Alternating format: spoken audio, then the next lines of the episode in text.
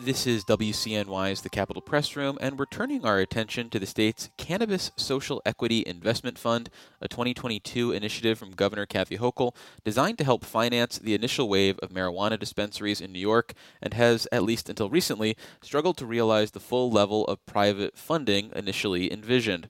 To make sense of the latest news from this corner of the recreational marijuana landscape, we're joined by Brad Racino, editor and publisher of New York Cannabis Insider, a of Syracuse.com that you have to follow if you're interested in marijuana news from the Empire State.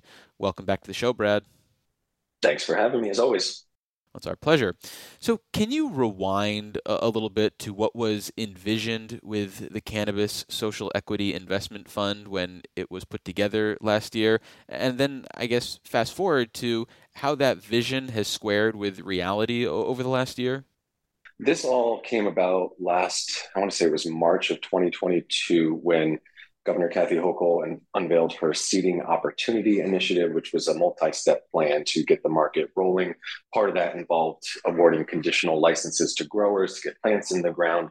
Um, and then fast forward, you had the CARD program, the Conditional Adult Use Retail Dispensary program, that would prioritize justice impacted individuals, those who have been affected by the war on drugs. Those are the people who are supposed to get, uh, or supposed to be first in line for getting a retail license. However, those people needed support and they needed money and they needed funding. So, as part of that, the governor proposed this Cannabis Social Equity Fund, which was supposed to be a $200 million pot of money that would be overseen by the Dormitory Authority of the state of New York. Uh, whoever they picked as a fund manager through an RFP process would be responsible for raising 150 million of that 200 million from private investors, and that money would be used to find and negotiate leases and, and sites around the state to basically give these card licensees a turnkey storefront out of which to operate.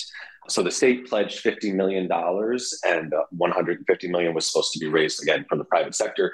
That took uh, almost a year because since the fund manager was selected last June, there has been zero dollars raised. There's always been talks of, you know, the fund is being close to funded or you know, they're in talks with people, but we've never seen any receipts until this news uh, just a couple weeks ago that this uh, Chicago Atlantic, out of obviously Chicago, had contributed the entire 150 million to this pot of money, and therefore the entire card program build out should technically be funded. Well, I want to talk about the private money and the ramifications potentially of that.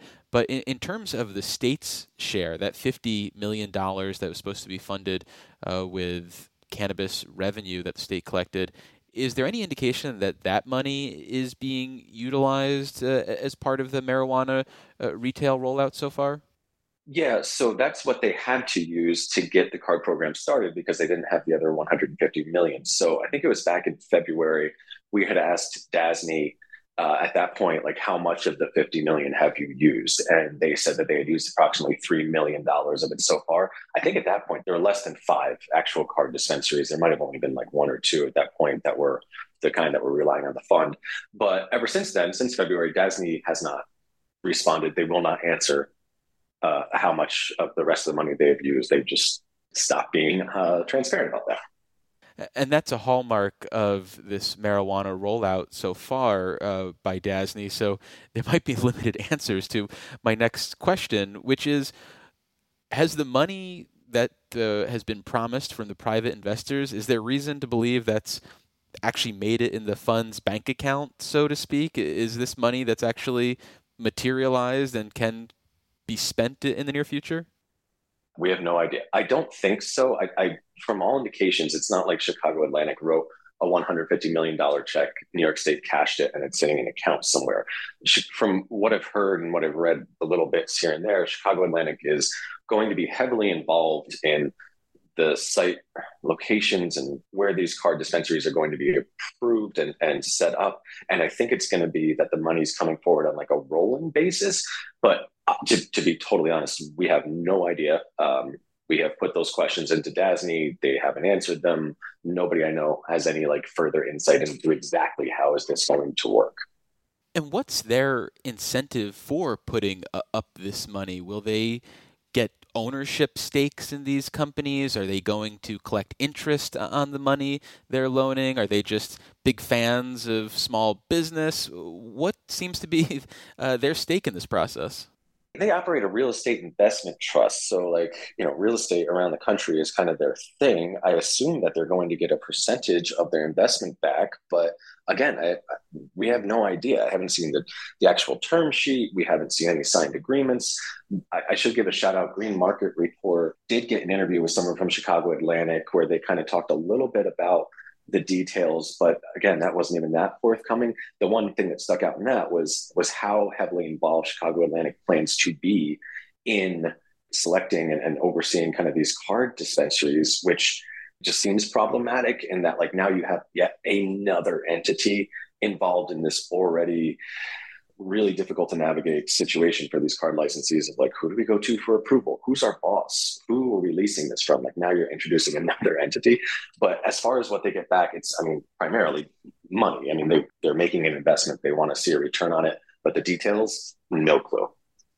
And is there reason to believe, based on the pace of the rollout so far, that there is demand for the $150 million in private capital? Because, as you mentioned, only three million uh, of the state's share had been spent uh, as of February. So, is there even the demand for all of this two hundred million dollar total? I would think so. I mean, there's now 300 or almost 300. There will be 300 licensed card. I'm sorry, 300 card licensees. Only 150 of those um, right now apparently have access to that fund. But if some of those people decline the fund, then it kind of moves on to the next in line among the second group, the another 150.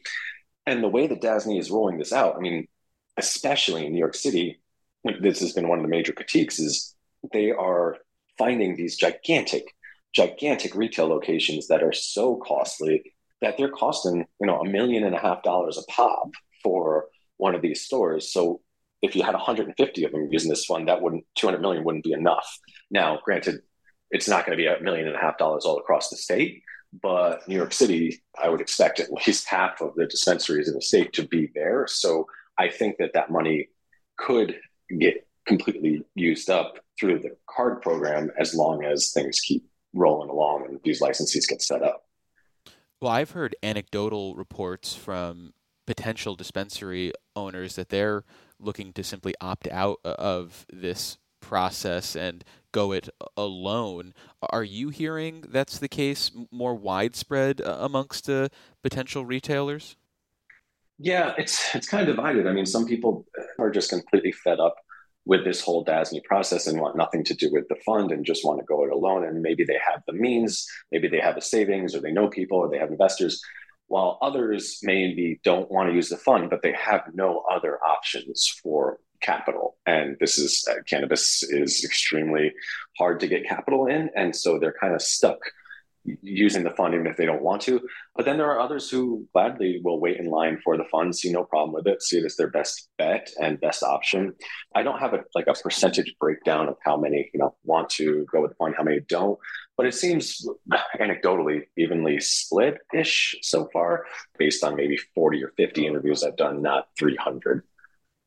Well, turning to another corner of the marijuana landscape, a few weeks ago we were getting press releases from the governor uh, about uh, the state trying to ramp up its effort to stop illegal sales. They were touting the amount of uh, products that they had uh, stopped the sale of. As the dust has sort of settled from that initial wave, What's your sense of the state's crackdown uh, on the illegal market? Has it been slowed in, any meaningful way? Are you hearing anecdotal reports of people shaking in their boots and, and, closing, or does there seem to still be a, a vibrant illegal market?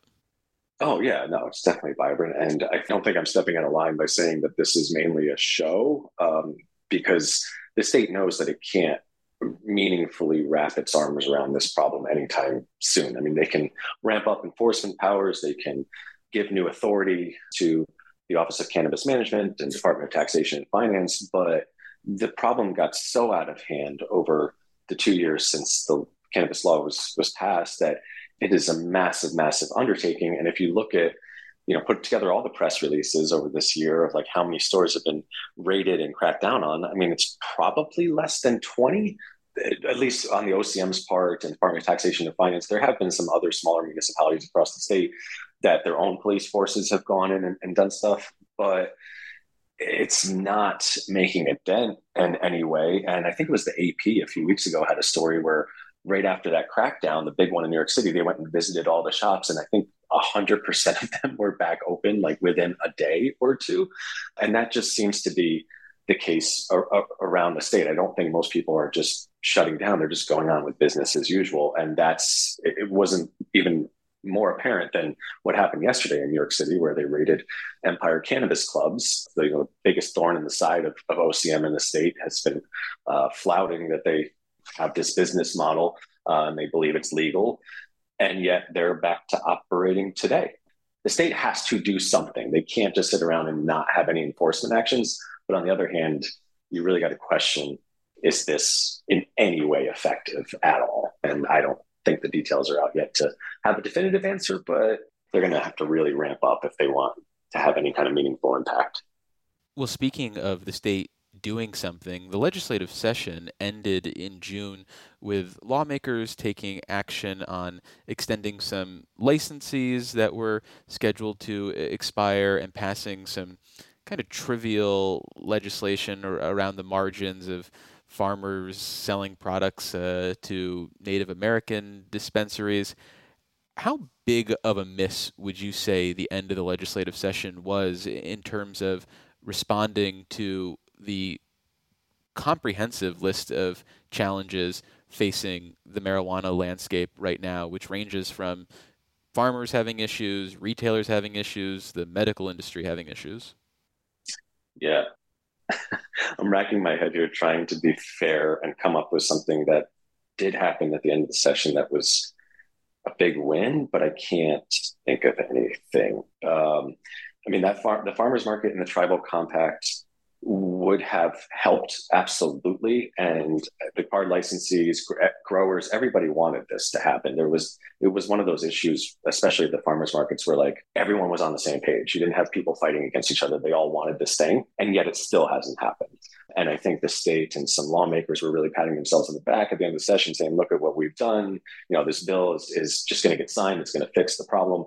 And here we are in mid-july. The governor hasn't signed either of them and it's especially the farmers market thing was a real blow to growers around the state who have been sitting on this massive inventory of product and really thought they'd have finally finally have a chance to to sell it. And now they're a month and a half or however long later after the announcement that farmers markets were going to happen, they still see nothing. And there's only a limited amount of time where they can actually make these markets happen. And from all indications and from all the people I know inside the government have said like this thing is not happening, which is just super depressing for for a lot of the industry stakeholders right now. So I would say as far as the end of the session, not great.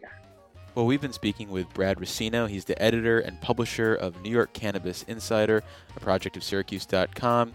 Brad, thank you so much for making the time. I really appreciate it. Thanks for having me, as always.